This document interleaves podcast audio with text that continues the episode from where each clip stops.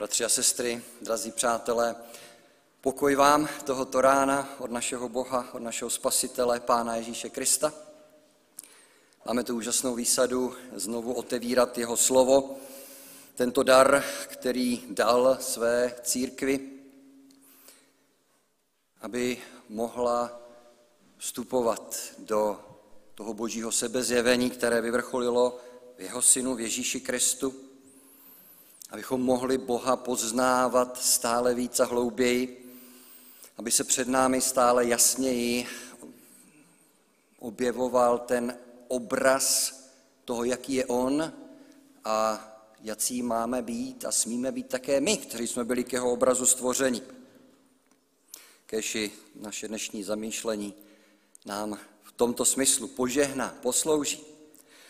Budeme číst z Jana ze sedmé kapitoly, můžeme z ústy k božímu slovu v tuto chvíli povstat a budeme číst oddíl od verše 25.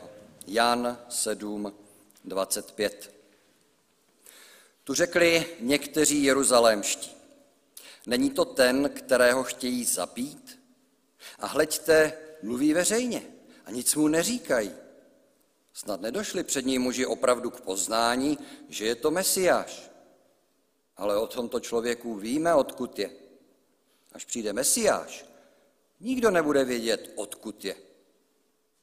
Tu Ježíš, když učil v chrámě, hlasitě zvolal. Znáte mě a víte také, odkud jsem. A přece jsem nepřišel sám od sebe, ale poslal mě ten, který je pravdivý. Toho vy neznáte. Já ho však znám, neboť jsem od něho a on mě poslal. Tehdy se ho chtěli zmocnit, ale nikdo na něj nevstáhl ruku, neboť ještě nepřišla jeho hodina. Ale mnozí ze zástupu v něj uvěřili a říkali, až přijde Mesiáš, bude snad činit více znamení než on. Farizeové se doslechli, že se to v zástupu o něm říká, a tak společně s velekněžími poslali chrámovou stráž, aby ho zatkli. Ježíš řekl, ještě krátký čas budu s vámi a pak odejdu k tomu, který mě poslal. Budete mě hledat, ale nenajdete. A kde jsem já, tam vy přijít nemůžete. Židé si říkali mezi sebou, kam hodlá jít, že ho, to, že ho nenajdeme? Chce snad jít mezi pohany a tam učit? Co znamenají slova, jež řekl, budete mě hledat a nenajdete a tam, kde jsem já, vy nemůžete přijít. Skloňme se k modlitbě. Pane Bože, ti děkujeme za to, že jsi s námi, že jsme živou církví, živého Boha. Děkujeme ti za to, že se k nám vztahuješ jako ke svým dětem, že jsi ten, který přichází, aby do jejich života přinášel dobré, kež to dobré, co pro každého z nás zamýšlíš, se při nás naplní, kež jsme těmi, kteří vzhlíží ke svému Otci, touží mu rozumět, touží ho slyšet a poslechnout. Amen. Prosím, posaďte se.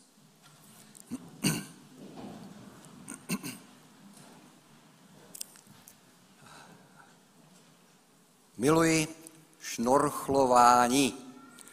Mám tady nějaké parťáky, někdo s podobnou zkušeností, díky. Je to jako objevovat jinou planetu. Ona ta voda skutečně je jaksi teritoriem, které je nám do značné míry zapovězeno, ale když tam alespoň částečně smíme proniknout, je to něco krásného. Jsem nejenom pozorovatel, ale také lovec pokladů. Ne, že bych snad nějaký skutečný poklad vylovil, ale cokoliv mimořádného, nějaká kostra mořského živočicha nebo nějaká mušle, samozřejmě poutá moji pozornost a nejenom, že se podívám, snažím se jí zmocnit. A takovéto poklady se většinou vyskytují až ve větší hloubce, jednoho prostého důvodu. Tam, kde jsou dobře dostupné, tam už mě většinou někdo předešel. Musím na větší hlubinu. ale tam narážím na své limity. Z té své ponořovací zkušenosti mohu říci, že to maximum, kam se dostávám, je někde kolem 8 metrů. Tam najednou jednak je voda nesmírně studená, tam je obrovský tlak eh, na lidský organismus a tam mě také pomalu, ale jistě začíná docházet dech. Proto s jakýmsi úžasem eh, sledují výkony sportovních potápěčů. To není úplně populární sport, asi e, si nepustíte televizi, že byste viděli, jak někdo se takto potápí. A přece jsou v tomto soutěže světové rekordy. A abych vám to trošičku přiblížil, tak eh, v jedné z disciplín, která se jmenuje No Limits, kde je povoleno použít závaží, bavíme se samozřejmě o tom, že člověk nemá eh, žádný skafandr, žádný kyslíkový přístroj, nic takového, člověk samotný, ale s pomocí závaží, do jaké největší hloubky dokáže doplavat, sestoupit, ponořit se. Aktuální rekord, jeho držitelem je Herbert Nitsch, je to Rakušan, eh, který se v roce 2012 ponořil do hloubky, zkusí někdo si troufnout, odhadnout? Mhm. Mhm. To v kategorii bez závaží, tam bychom se pohybovali někde kolem 100 eh, metrů plus, Takto se závažím stoupil do hloubky 214 metrů. 214 metrů. Je to neuvěřitelné, proto ten údaj uvádím, protože chci navázat. Co kdybyste Herbertovi Ničovi řekli, vezmi mě sebou? Co by vám na to řekl? Možná něco podobného jako Ježíš v dnešním oddílu. Kam já jdu, tam ty nemůžeš přijít. Proč? Tam nemůžeš přijít. Proč tě nemohu vzít sebou? Protože bys zemřel. Taková hloubka je pro tebe nepřístupná, nedostupná. Ano, takto se v tom dnešním oddílu vysloví Ježíš, tak ten oddíl vrcholí, kde jsem já, respektive kam já jdu, tam vy přijít nemůžete. A tahle slova jsou v Janově evangeliu ještě dvakrát opakována. Budeme je později číst, osmá kapitola a pak znovu třináctá. Ježíš řekne totéž, tuhle zvláštní specifickou formulaci zopakuje třikrát.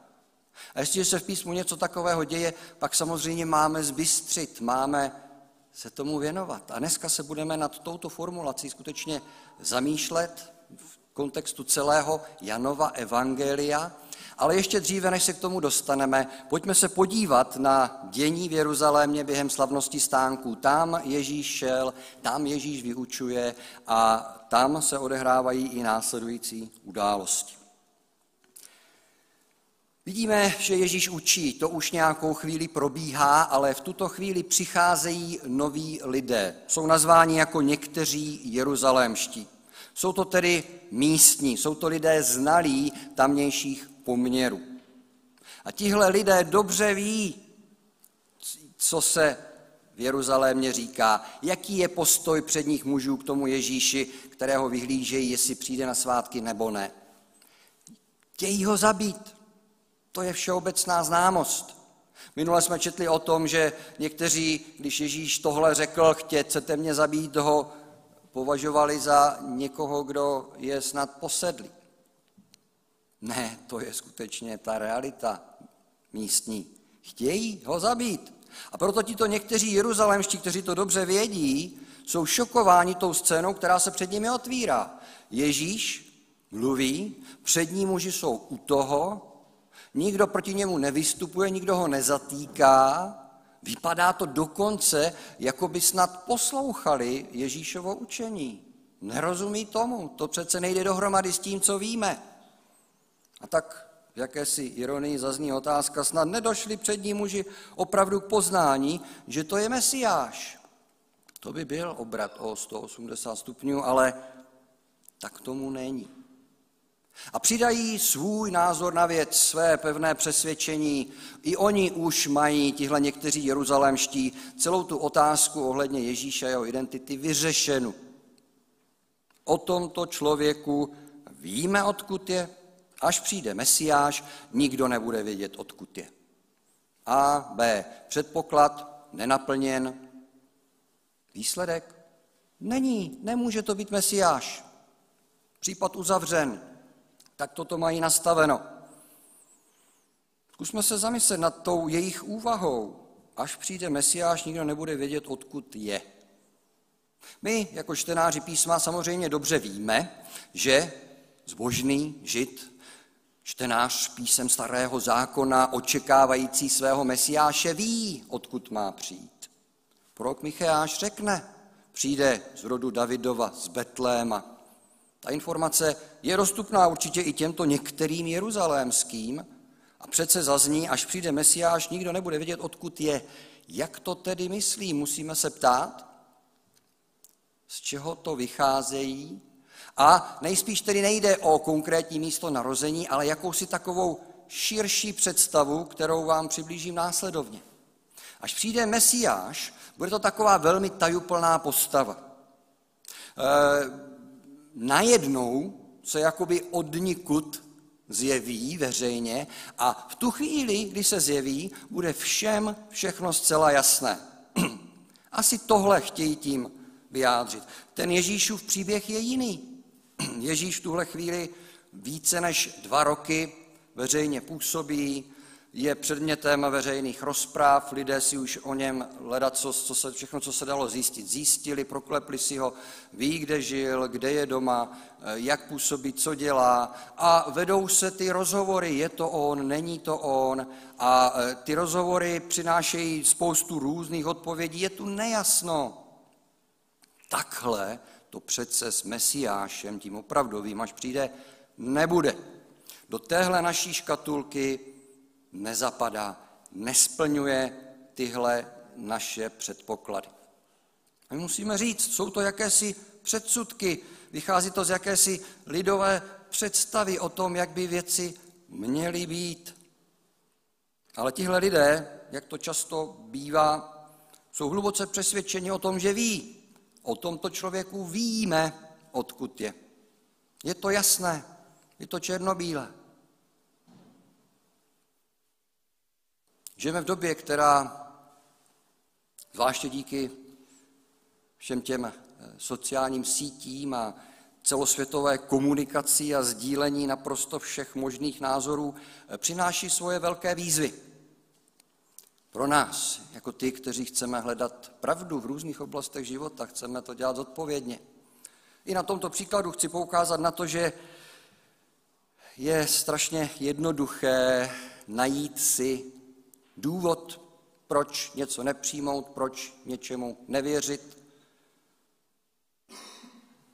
spolehnout se na jakési všeobecné zdání, co se říká, a pak se ho chytit a říci a proto ne, případ uzavřen, nebudu se tím dále zaměstnávat.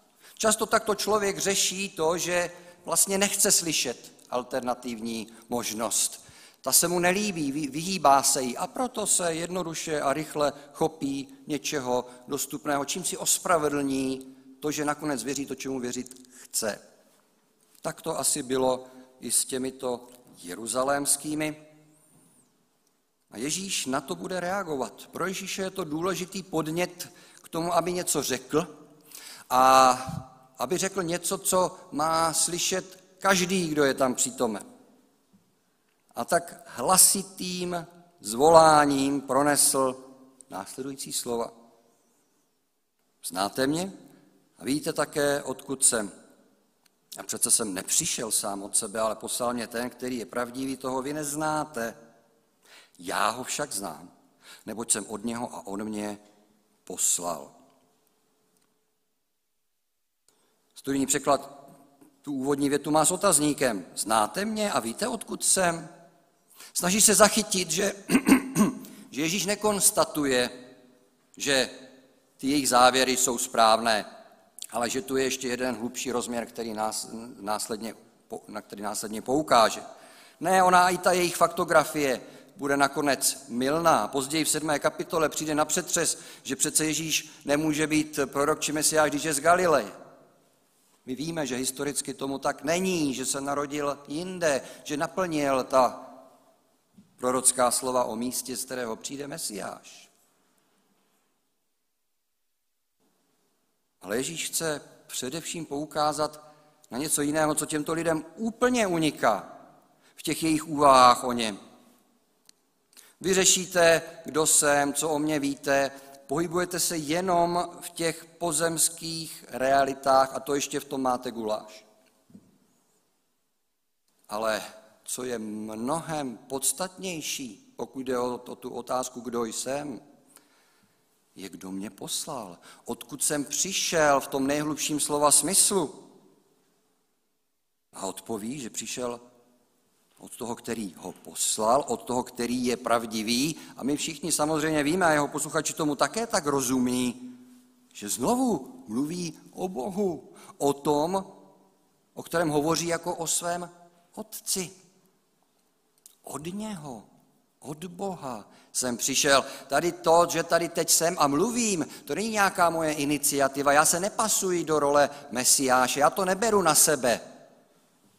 Já plním úkol svěřený, já plním poslání.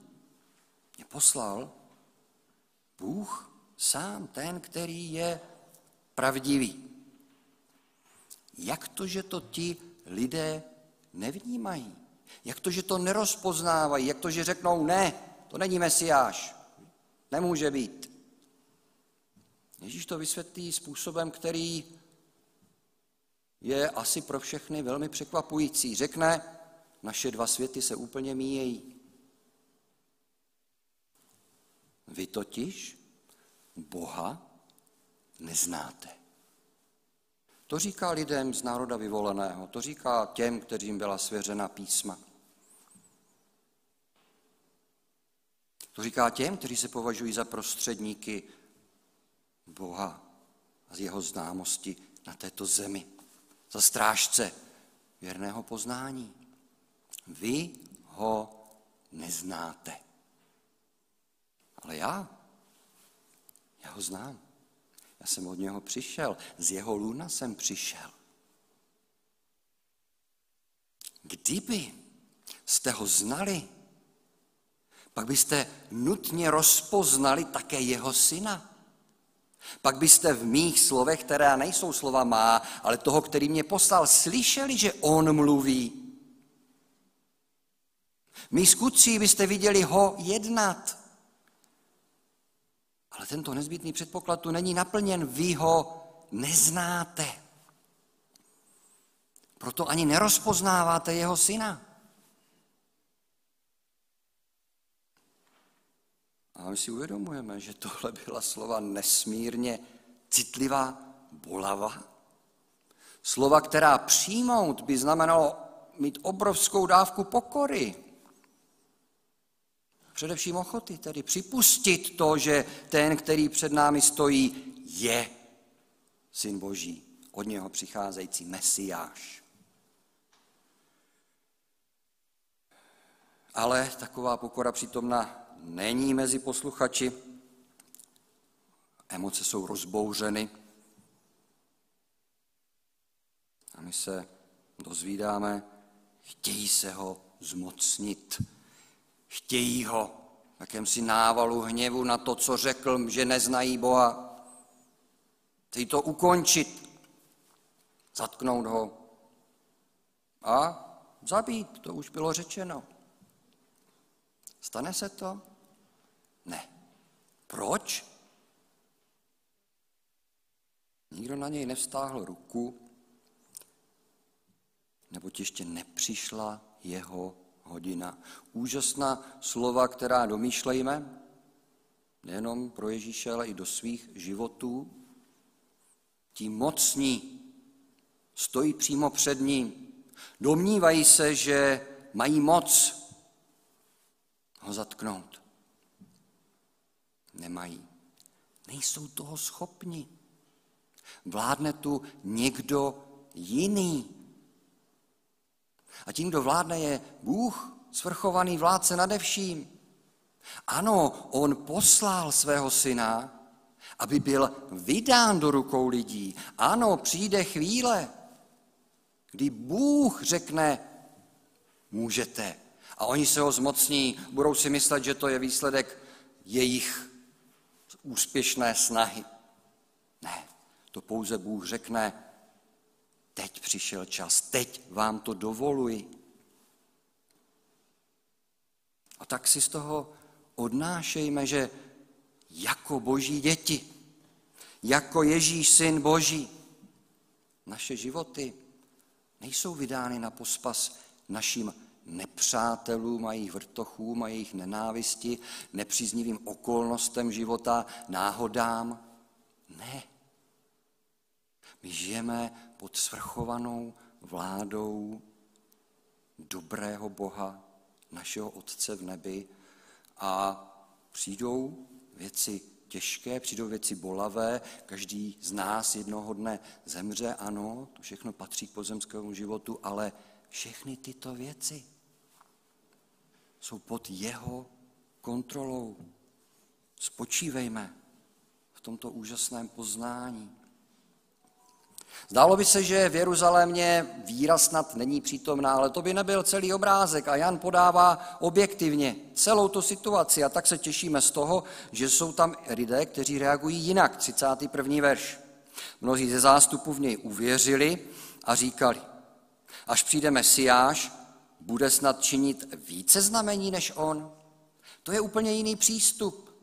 Tady nejsou předsudky, Tady nejsou předem připravené škatulky, do kterých se snažíme Ježíše vpasovat a když nám to nesedí, tak eh, máme hotovo. Ne, tihle lidé nic takového nemají. Přicházejí k tomu, co vidí.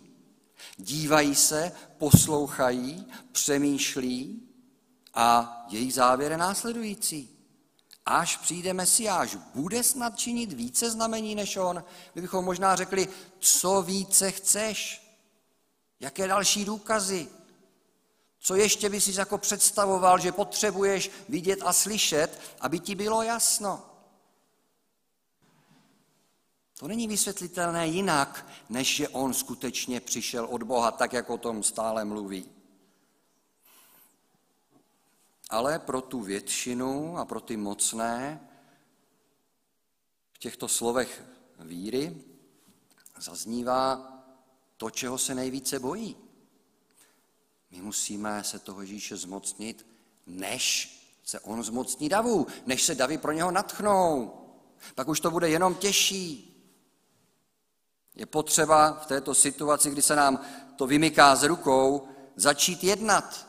A tentokrát možná tedy další pokus se ho zmocnit, tento už takový chladnější, promyšlenější. Farizové jdou za saduceji, ti mají na starost chrám, potažmo chrámovou stráž, eh, vyžádají si tuto chrámovou stráž a ta jde s konkrétním úkolem. Přiveďte nám toho Ježíše, zatkněte ho. Jan dobrý vypravěč, nechá nás v napětí, neřekne nám, jak tahle mise chrámové stráže dopadla. Tomu se dostaneme později, ale nechá promluvit Ježíše. A teď se dostáváme k těm slovům, kterými jsme dneska začínali, k těm slovům o tom, že tam, kam jde Ježíš, ostatní přijít nemohou. Připomeňme si ještě jednou, ještě krátký čas budu s vámi a pak odejdu k tomu, který mě poslal. Budete mě hledat, ale nenajdete a kde jsem já, tam vy přijít nemůžete. Žijeme se do posluchačů. Takovéto formulace. Hmm, to zní jako hádanka. Ona to skutečně hádanka je. Konec konců ti Ježíšovi posluchači se ptají sami sebe, co ta jeho slova mohou znamenat. Ptáme se i my. Jak to Ježíš myslí? Co tím chce říci? Zaznívá jedna odpověď, později v 7. kapitole zazní ještě jiná odpověď.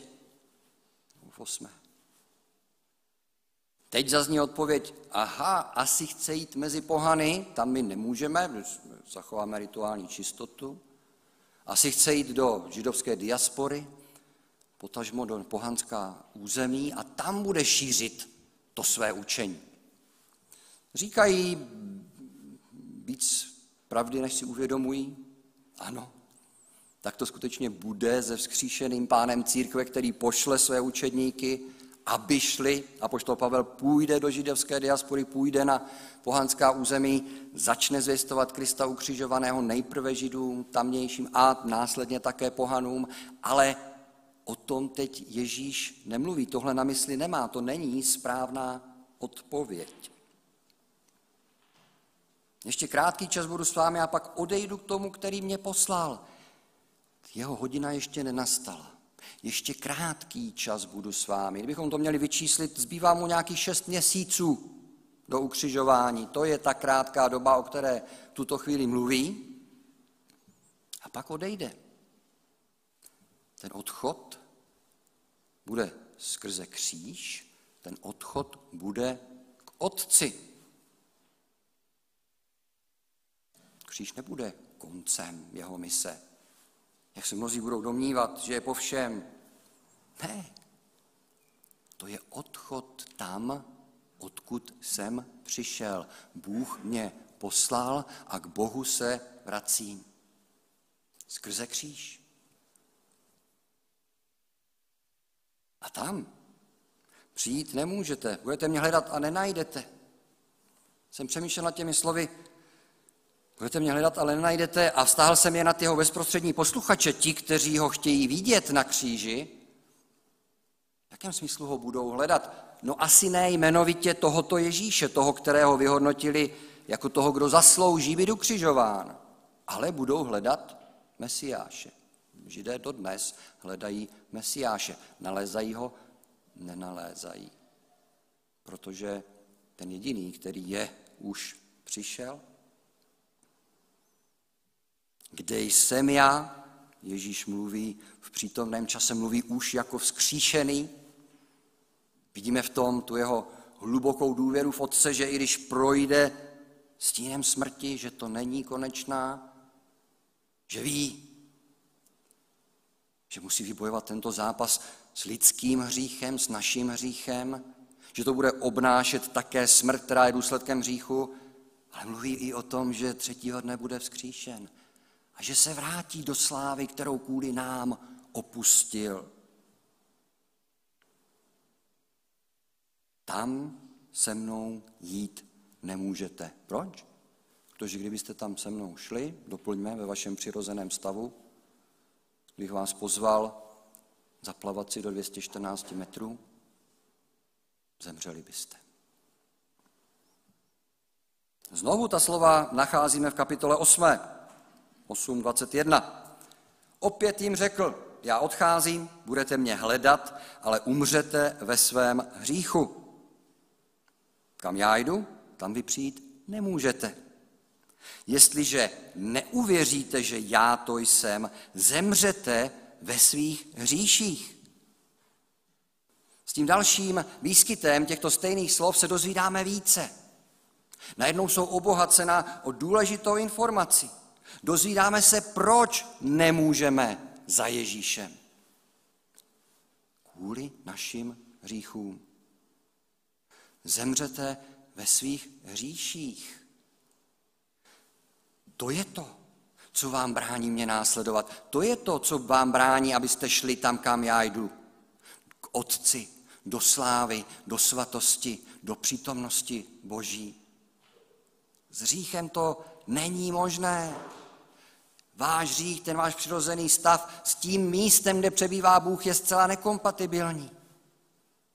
Zemřeli byste přítomnosti svatého jako hříšníci. Ale, a to je to další krásné, co se zde dozvídáme, tak tomu nemusí být. Jestliže neuvěříte, že já to jsem, zemřete ve svých hříších. Tedy najednou se nám tady otevírá naděje. Najednou tu slyšíme dobrou zprávu, že nějakým způsobem je možné tuhle překážku hříchu překonat, že je možné jít s Ježíšem k Otci. Jak? jestliže, teď to obracím, uvěříte, že já to jsem. Jediná cesta, jediný způsob, jak se zbavit hříchu, toho, co nám absolutně zabraňuje jít tam, kam jde Ježíš, je uvěřit, že On to je. Proto otázka, kdo to je, je skutečně tou nejzásadnější, nejzávažnější lidskou otázkou. Kdo to je tento Ježíš? Ježíš odpoví, já to jsem. A co už o sobě řekl? Já jsem od Boha Otce přišel. On mě poslal. On je můj otec. Já jsem přišel,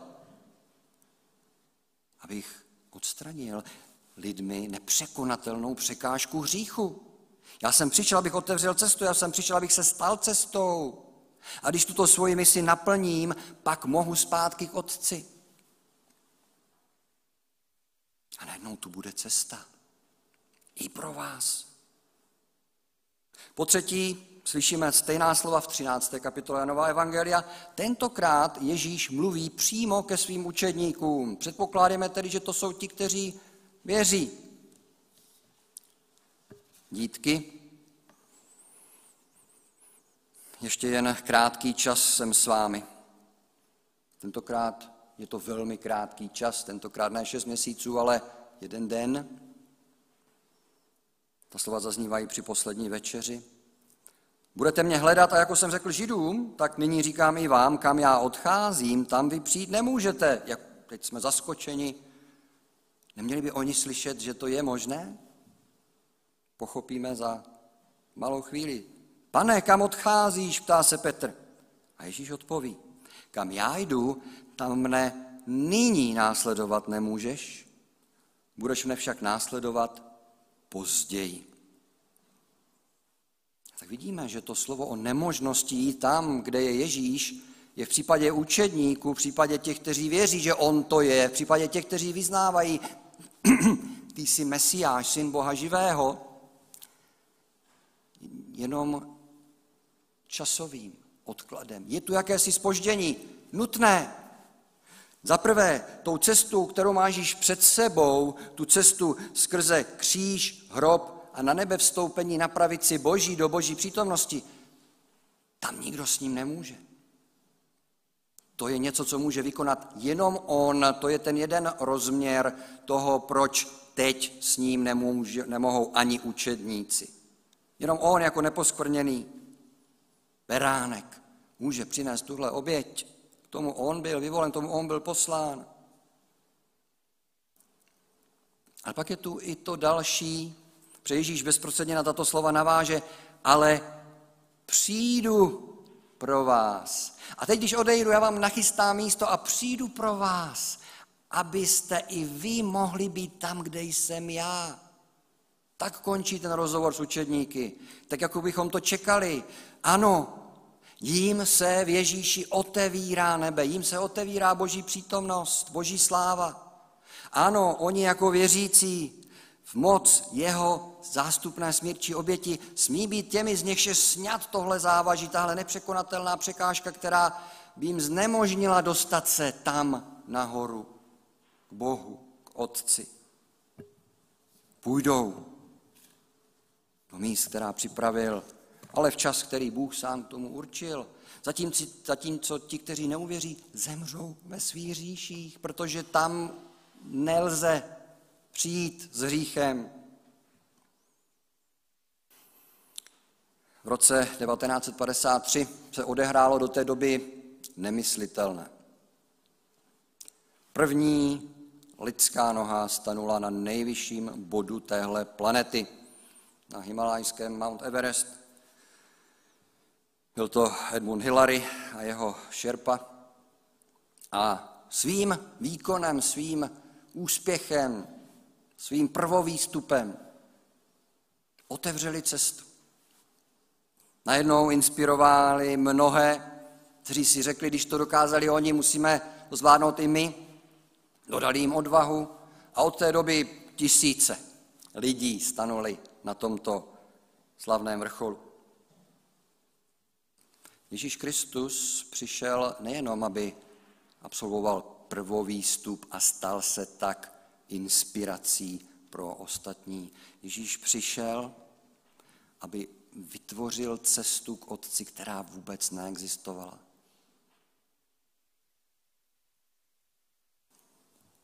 Aby odstranil překážku, přes kterou by nikdo z lidí nikdy nepřelezl a nemohl se proto dostat na vrchol.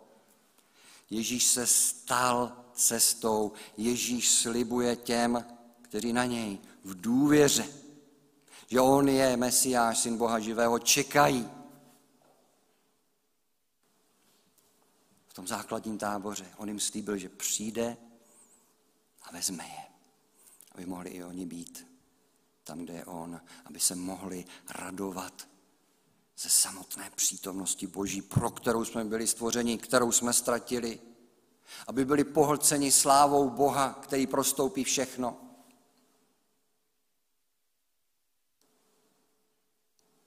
Aby viděli to, co zatím lidské oko nevidělo.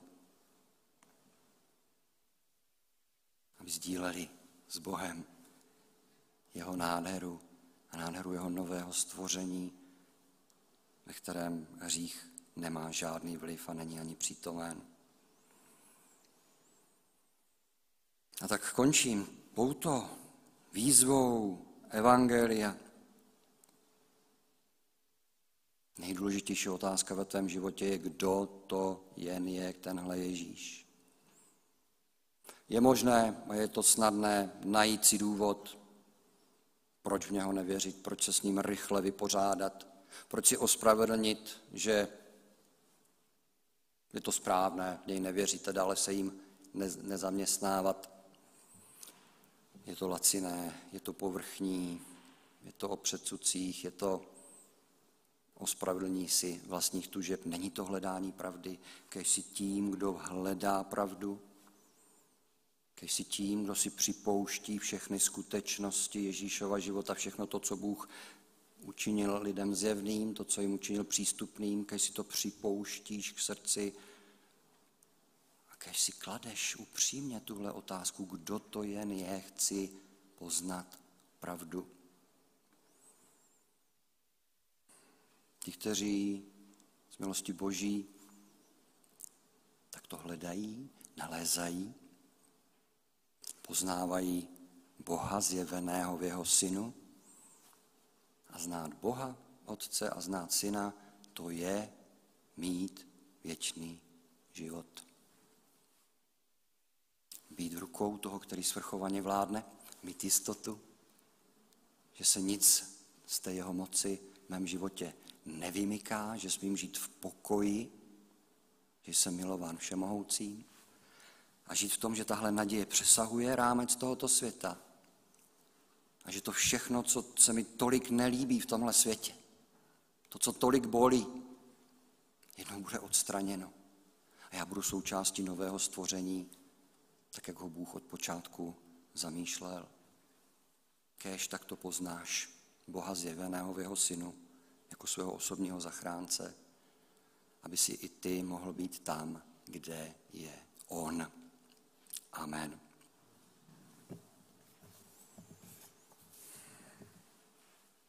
Skloňme se ke krátké modlitbě, pane Bože. Ti děkujeme za